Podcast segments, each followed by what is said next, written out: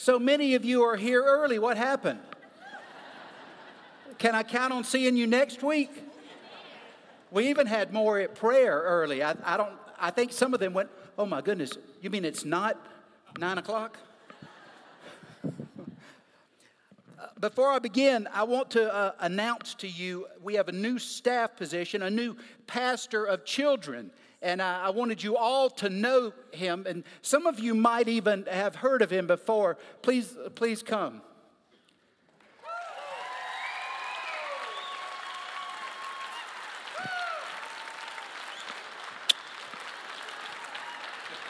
This is uh, Julio Samoyoa. He was our recreation pastor for how many years? Four years? And then he's been gone for four years. He went, he worked at Panama City Beach and decided he had enough tan and he's returned. So, love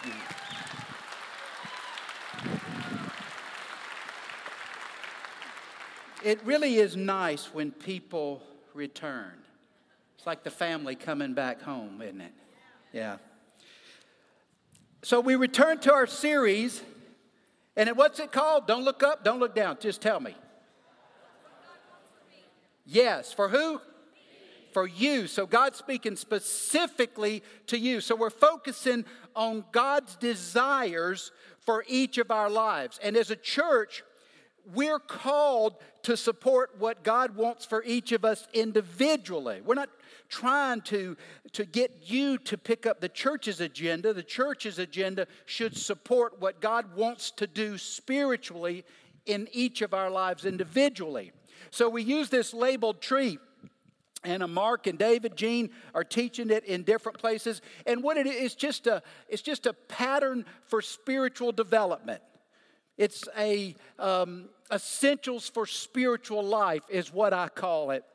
Uh, God wants for me to pursue a relationship with Jesus. You see, Jesus is the living water there. We, we are nourished by plugging into him. So we pursue this relationship by faith, which is dependence. And the, the reason or the result is that we experience transformed life. And transformed life is evidenced by loving God, loving people, living like Jesus. Those aren't conditions of transformed life. Those are evidence of transformed life. See the difference? So if we pursue a relationship with Christ by faith, the result is transformed life, which is shown by us loving God, loving people, and living like Jesus. Our focus today is loving people. And take out your, your message guide.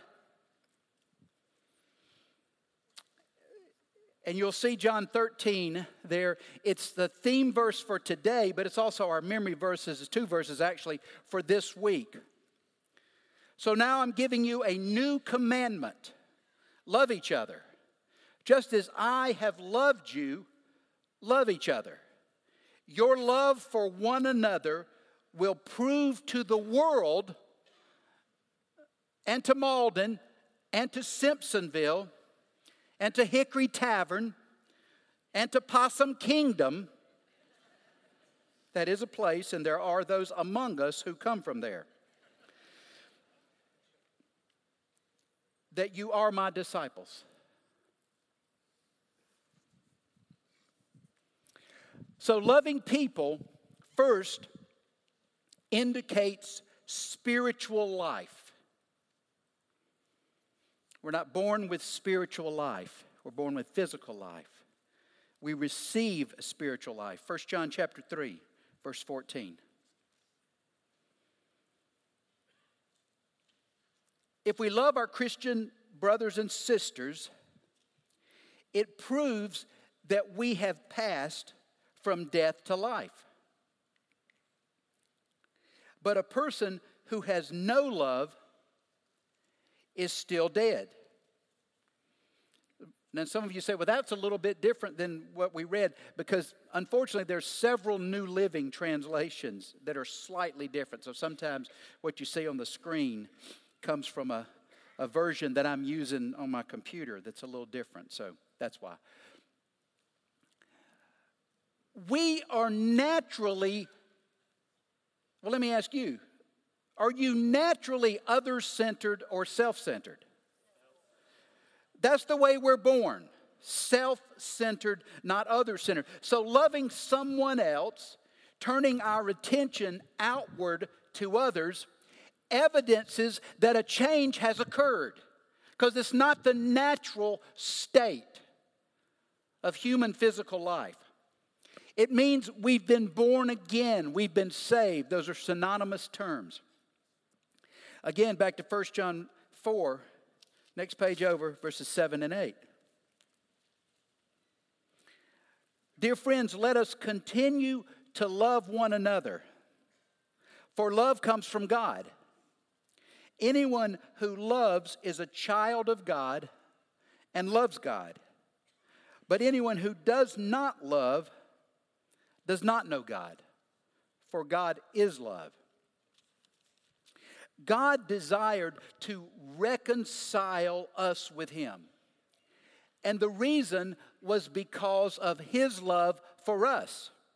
Now, when He decided that, we were not very lovable. Now you say, well, I am. Yeah, but but he but he sees everything. I mean, he there's nothing hidden. So even though you're nice on the surface, Calvin, there might be lurking some other things that God sees. So in our sin and rebellion, we naturally resist and abandon God. But He sent His Son to die so that we could be reconnected to Him by faith. Faith means dependence on what He did. I'm trying to get us to see that faith is reliance more than it's something I've, I've mustered. It's more I see my bankruptcy and my utter dependence. That's faith. And we have faith that the sacrifice was sufficient. That's what your faith's based on. What Jesus did really does work for me for eternity. That's, that's the kernel of faith. That's the core issue of faith. And then He seeks to save us. God's love for us is unconditional. I want you to feel that. I mean, how could it not be if He sees everything? You see what I'm saying? I mean, we look pretty good to each other. But we know ourselves, don't we? And God sees it all. So His love could not be anything but unconditional. Jesus died, Romans five eight says, while we were still sinners, for us. Now, our love for other people is a reflection, and you also might say it this way, an expression of God's love for us. First John four, verse twelve.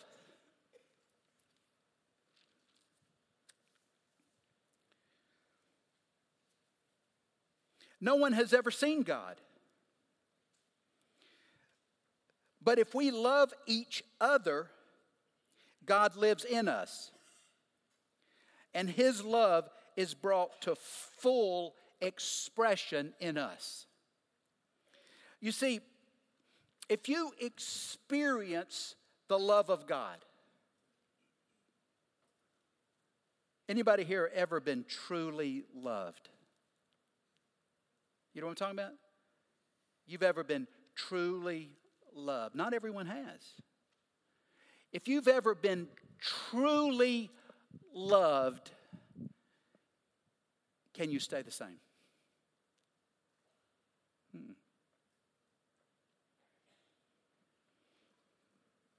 When we're truly loved, it forces out some of this self-centeredness. It enables us to become more concerned about other people, more interested in their lives instead of just only my own.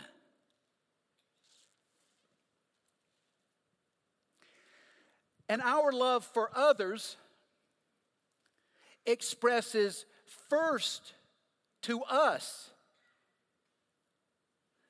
then to others, that God lives within. Verse nineteen, still in chapter four of First John.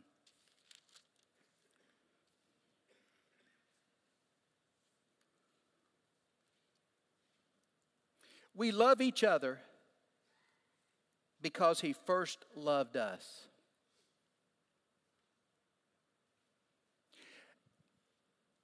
Understand what because means. Doesn't mean, well, he did that, so I'm going to do this for him. No, no. He enabled your love by his love. You know, I ask you, have you been well loved? You met anybody that enabled your love? That somehow strengthened your ability to love? Your ability to sacrifice? Your ability to be others-centered? That's what this because means. It doesn't mean he did this for me. You know, it's not quid pro quo. I can hardly say those words, can I? Y'all imagine when I was a lawyer trying to say all that stuff. Judge would say, I don't know what that southern boy is saying, but yes, probably, yes, affirmed.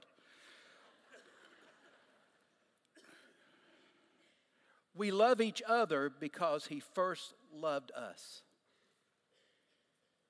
And if someone says, I love God, and hates a fellow believer of any race, color, conviction, ethnicity,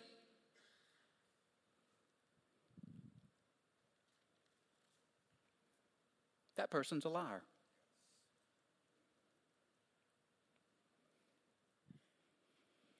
For we don't, if we don't love people we can see, how can we love God whom we cannot see?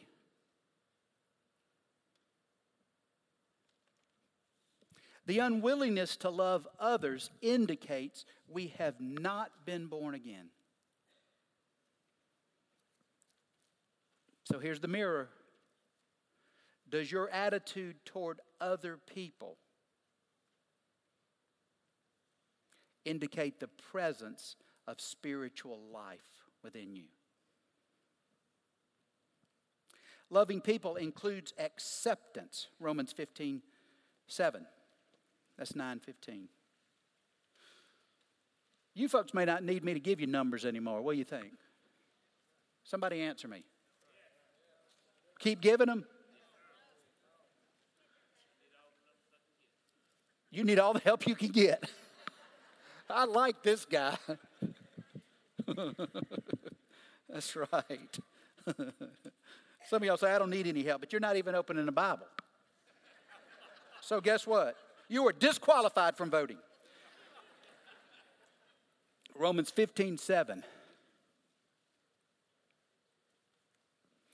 Therefore, accept each other so that God will be given glory. Do you accept people? I'm not talking about just your family, although some of you don't even accept your family.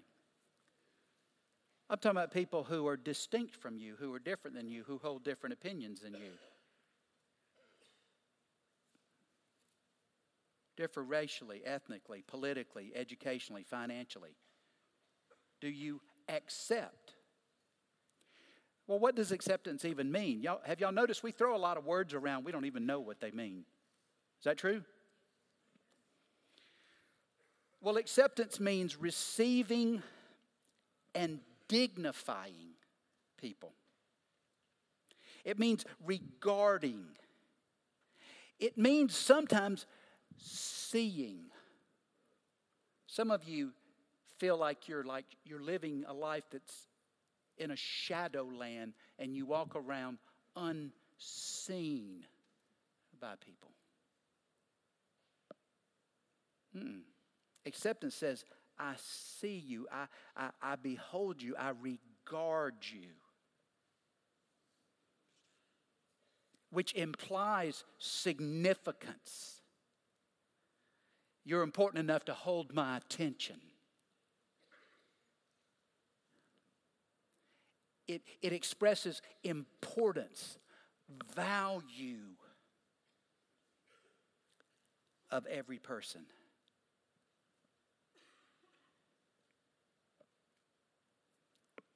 See, Christian acceptance is not based on social standing, but on the fact that every person bears the image of God, that every person was formed and fashioned by God. Personally and individually, deliberately, deliberately, with, with unlimited potential and possessing an, a priceless, eternal soul.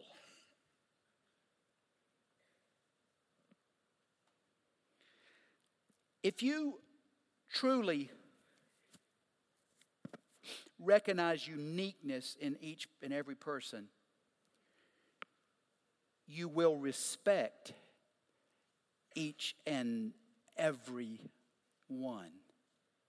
See, if you don't, if you disrespect, if you belittle people, that's about you. That's something that you lack, not something that person lacks. We see worth and dignity even in persons who have damaged their own lives. You know what? None of us have received everything God designed us for. And, and here's some bad news. We aren't going to achieve perfection in this life. But we can step toward redemption as we work with the Spirit, as we hear God, as God as God takes those lies we believe and turns them into truth by experience. That's why we do transformation prayer. It just helps us hear from God, and it exposes some lies that we believe. And you know what? Those lies that you believe about yourself, about this world, about God, you carry them all the time. You may not be stating them, but they diminish the reflection of God in you.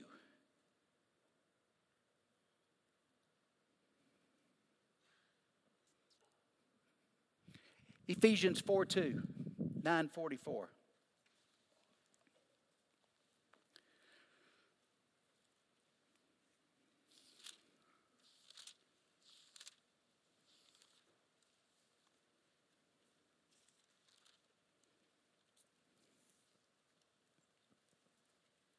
Always be humble and gentle. Be patient with each other, making allowance for each other's faults. Why? Because it would be embarrassing at work if you didn't treat everyone nice. Because of your love. See, if we love people, we don't focus on their faults and weaknesses. We actually see their value. Same chapter, verse thirty, thirty-two. Instead, be kind to each other, tender-hearted, forgiving one another, just as God through Christ has forgiven you. If you're easily irritated by others and you're unforgiving, if you hold grudges, it means that you don't understand the extent of your own forgiveness. See, if we can grasp the scope of our personal sin, then we'll get a hint, get a glimpse of the measure of priceless grace that we've received,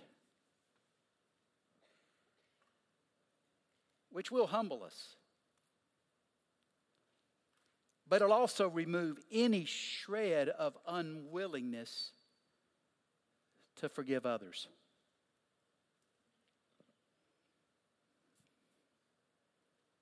So do you, do I, when I say you, I mean I too, accept, dignify, and freely forgive others? Do you? You don't have to raise your hand, but shake your head. Let me see some. Loving people involves sacrifice as well. First John three sixteen.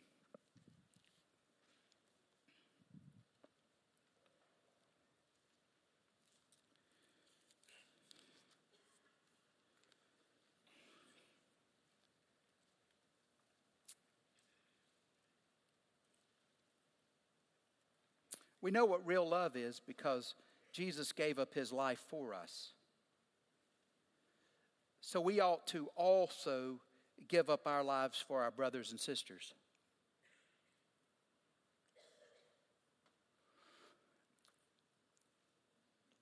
Jesus actually sacrificed his human life in an excruciating way. He was beaten, he was slapped, he was whipped, his head lacerated, nailed to a cross through his wrists and through his feet. The word excruciate actually means from cross. It's the origin of the word.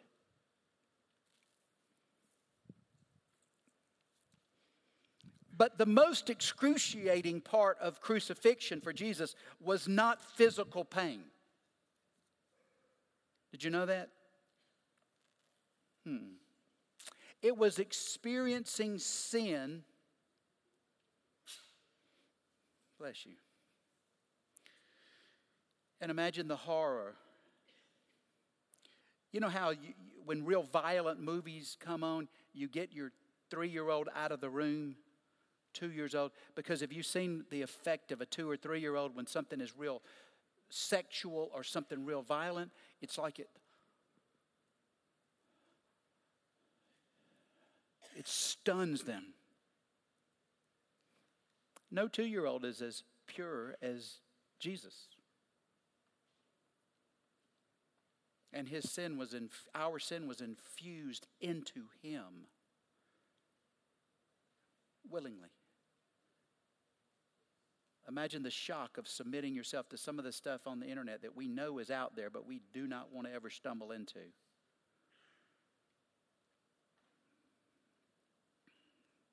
So experiencing sin was almost the most excruciating part, but not ultimately the most excruciating. You know what the most excruciating part was? You know it, Glenn? What is it?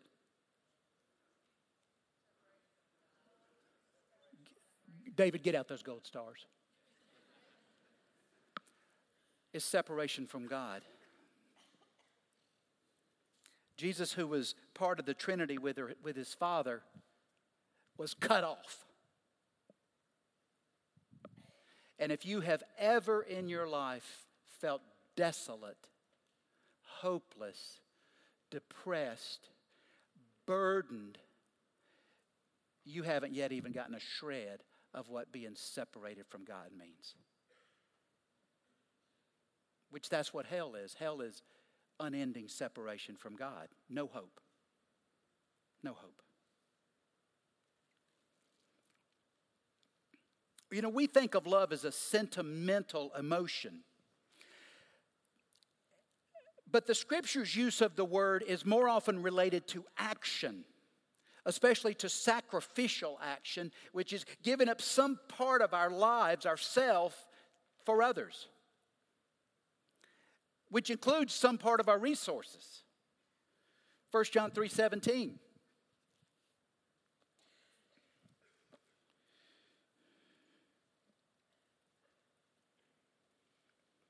If someone has enough money to live well, and sees a brother or sister in need, but shows no compassion, how can God's love be in that person? If I see someone in need and I do nothing, or I start justifying it, they might buy cigarettes, they might buy beer with what I give them. Have one with them then. You see what's wrong with that? When we start justifying our stinginess.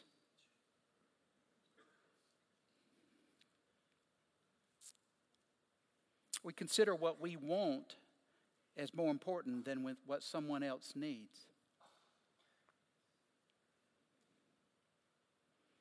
We took up a collection. I'm very proud of you. Collect twelve thousand dollars for hurricane relief. We collected two hundred twenty-three thousand dollars for Indian children. Our church gives away eighteen cents of every dollar goes to India. That's not really what you gave, because there was a a, ba- a big fundraising banquet, you know, the week before, that the people who attended, and probably half the audience was Brookwood people. So what Brookwood people gave was probably closer to five. I mean, to five hundred thousand. And let me tell you this: I could kiss every one of you right square in the mouth. But now can I exhort? Am I allowed to exhort? I don't want to diminish that. But if we use this standard that says if any of us, what did it say? If any of us have enough, more than enough. Wonder what that plate would have looked like if we only kept what we needed and gave away, at least in that instance, everything we didn't need.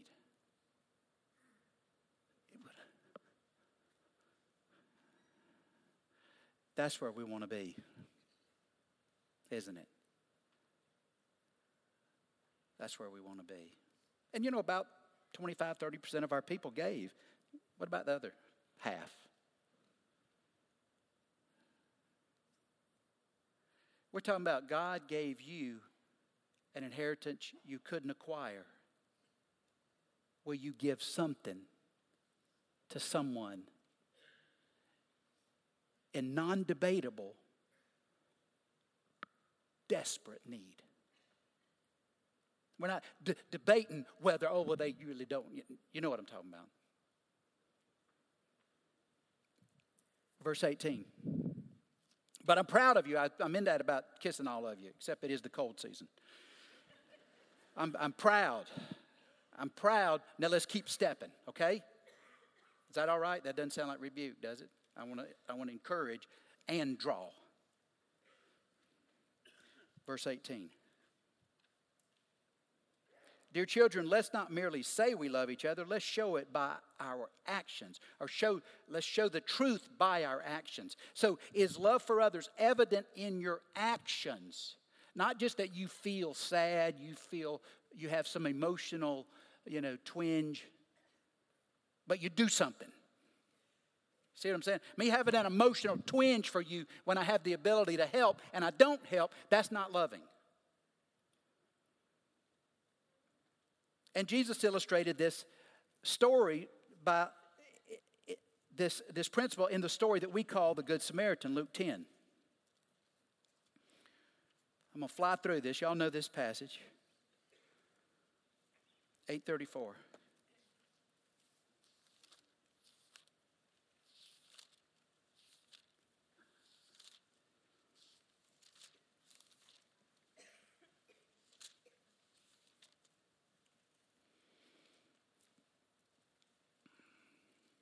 And this is called, this man's called what? Luke ten, verse beginning at twenty-seven. Good Samaritan. Samaritans weren't good. That's the, that's the context. And so it says at twenty-nine,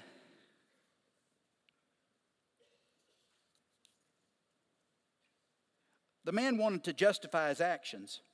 So he asked Jesus, and who is my neighbor? Because Jesus said, love the Lord your God with all your heart, soul, mind, and strength, love your neighbor as yourself. And that's what we're focusing on today. Love your neighbor. And this man wanted to justify himself. He didn't want to know how to love it. He wanted to justify himself. And well, who is my neighbor? Who is my neighbor? What color does my neighbor have to be? How much education does my neighbor have to have to qualify as my neighbor? Does he have to live in a house as big as mine? No, he might live in a bigger house, and he's still your neighbor. We always think down, don't we? What about the one that's above you? And Jesus replied with a story. A Jewish man was traveling from Jerusalem down to Jericho. Uh, it's about eighteen miles away, depending on, you know, sixteen to eighteen, depending on the boundaries of the cities at the time. But it's three thousand two hundred feet lower. Jericho is down in the in the part of Israel near the Dead Sea, which is below sea level. And it's rocky and it's rough and there's caves. And so robbers would hide there and they could attack travelers. There, there wouldn't be many people on the road, and it was easy to, to uh, do that. So this, this Jewish man was traveling down to Jericho, and he was attacked by bandits, and they stripped him of his clothes. They beat him up. They left him half dead beside the road. People didn't have many sets of clothes. So taking somebody's clothes was important. So you didn't have any Amazon, and here, let me order this.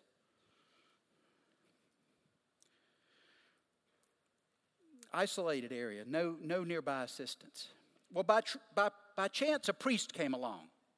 Boy, this was good news. Here's a servant of God who offers sacrifices in the temple. He'll know that the Old Testament law in Leviticus requires showing mercy to a stranger. But when the priest saw the man lying there, he went to the other side of the road to get away from him.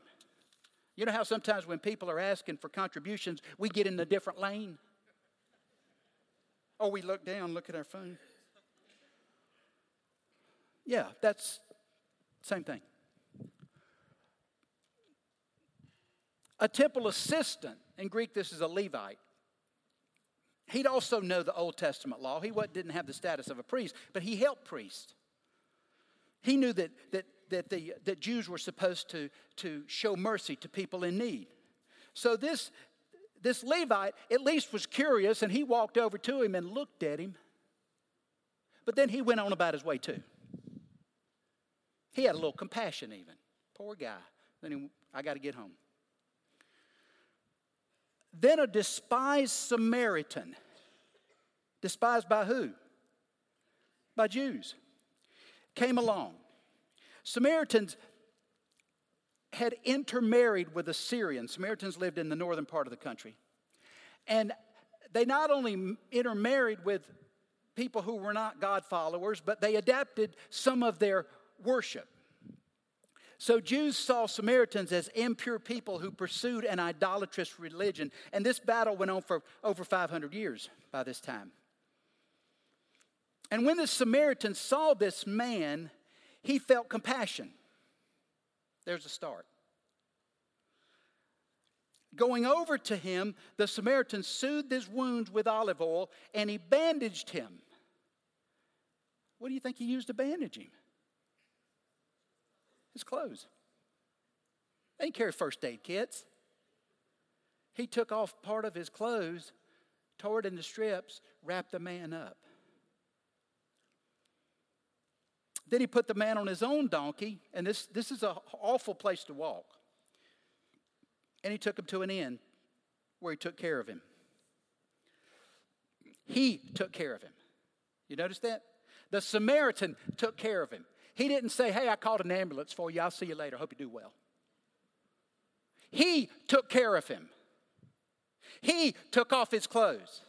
He poured his own oil on the man.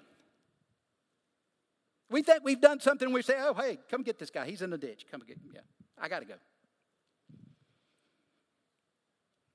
The next day, he handed the innkeeper two silver coins, two denarii. And a denarii was a full day's labor. A full day's salary for a laborer. So he gave him two days' pay for a laborer. So may have been a minimum wage, but full days, two full days. And he told him, now take care of this man. But look at this. I want you to look at this. If his bill runs higher than this, I'll pay it next time I come. What would we do? Well, I don't know what he what he's going to charge this guy. He he might send champagne to his room. I don't know what he's going to do. I can't, you know. I mean, wouldn't we? I'm not gonna. I'm not just going to let him spend my money that I have to pay. God spent his son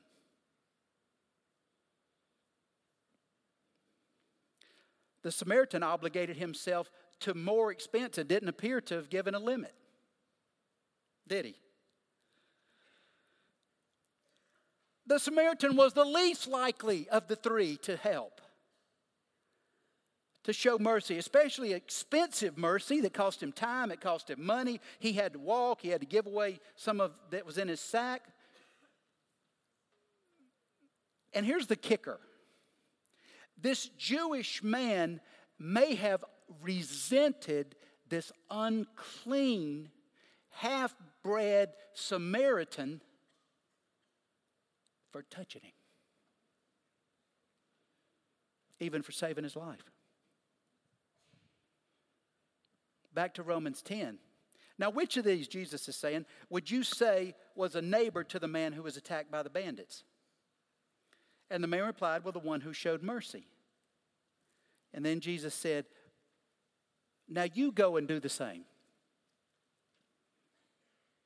He's saying that to us. Would you be willing to inconvenience yourself? To sacrifice resources, to take time? To someone who might not thank you, perhaps won't appreciate it, and might even resent you and give you an attitude for doing it. Isn't that what it's saying? Because we do it not because that person is going to repay us, even with humble thanks. We do it because of what has been done for us. But boy, we sure do have a standard. I'm not doing anything for him. He didn't even appreciate what I did for him. Well, let me say, well, do you appreciate what God did for you? That's the real question of the story, isn't it? Sometimes these stories are the opposite of what they look like on the surface. Loving people also incorporates encouragement. I was going to be brief today. I don't know what y'all did to me to make me... First Thessalonians five eleven. So encourage each other and build each other up, just as you are already doing. So who are you encouraging? Who are you encouraging? Well, I just got to take care of myself. I, I don't see that in here. Anybody see it in there, in their version? I don't, I don't see that in here. How are you building others up? You know, do we even know what encouragement is? What do you think encouragement is? Uplifting. Okay, I like that one, but only a little bit. Is it, isn't it saying something nice to everyone you see? Perhaps, perhaps, perhaps, perhaps, per, perhaps. The word encourage is a Greek word, parakaleo, and it means... I have a lot of words that are synonyms. To comfort, invite, call for, implore, ex- exhort. Also, urge earnestly, push, pressure, insist, entreat, plead. I don't like the last half of those. I thought it was blowing kisses. It's, it's interesting. Y'all know what the Holy Spirit's name is in Greek? Say it. Paraclete, it's the same word.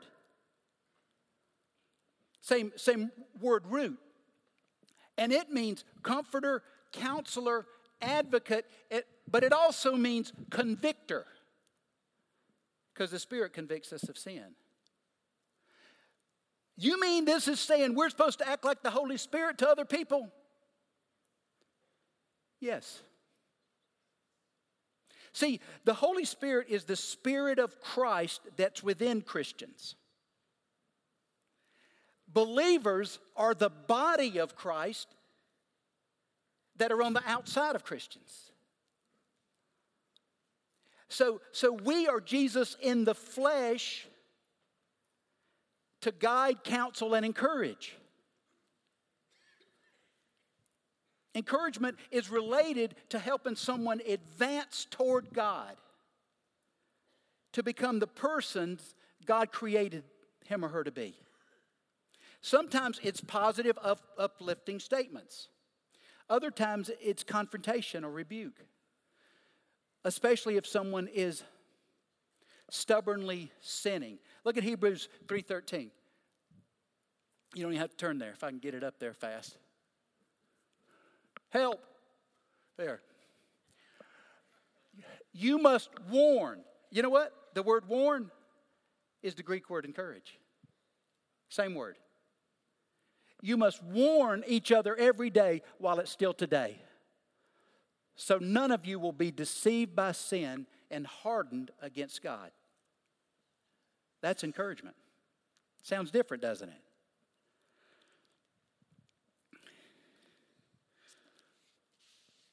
I'm going to skip down just for time. We're called to be involved in each other's lives. We're called to, to lift up the discouraged, but also reprimand the proud. Hebrews ten twenty-four. Again, just look at it up there. Let us think of ways to motivate one another to love and good deeds or good works. And let us not neglect our meeting together. See, we don't, we're not indifferent about whether we go to church or not. You know why? Because something happens here every time we interact with other Christians.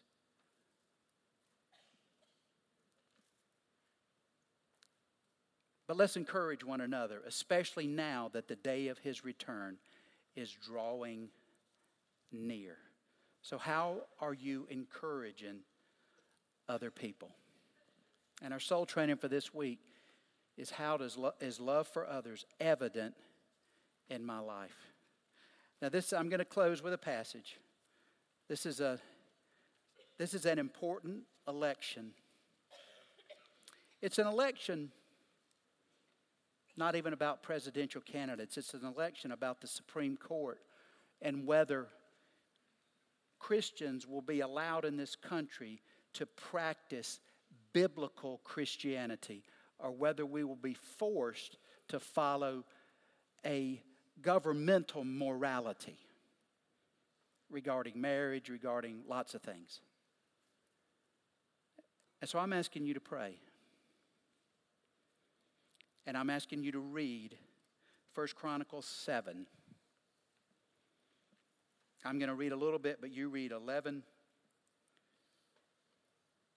through sixteen. Read it. Will you read it? Put your hand up if you'll read that and pray over it before you vote. Okay. Second Chronicles seven, eleven through sixteen. And this is Solomon dedicating the temple. And Solomon said what God had told him. And God said this, in verse twelve, I have heard your prayer and have chosen this temple as the place for making sacrifices. At times I might shut up the heavens so no rain falls, or command grasshoppers to devour your crops, or send plagues. This is God saying he does these things to sharpen our focus from the land of plenty to the strident prayer. Then if my people who are called by my name will humble themselves and pray and seek my face and turn away from their wicked ways, I will hear from heaven and will forgive their sins and restore their land. My eyes will be open and my ears attentive to every prayer made in this place. For I have chosen this temple and set it apart to be holy, a place where my name will be honored forever. And I will always watch over it, for it is dear to my heart. There is no temple today. Point to the temple. You are the temple, and you are dear to his heart. And he's asking you, do you care enough to cry out? Father, we thank you for your word, and we know that it's true. May we be a people who are pleasing to you. Amen. Counselors will be here at the front. If you want to talk with or pray with someone, they'll anoint you with oil.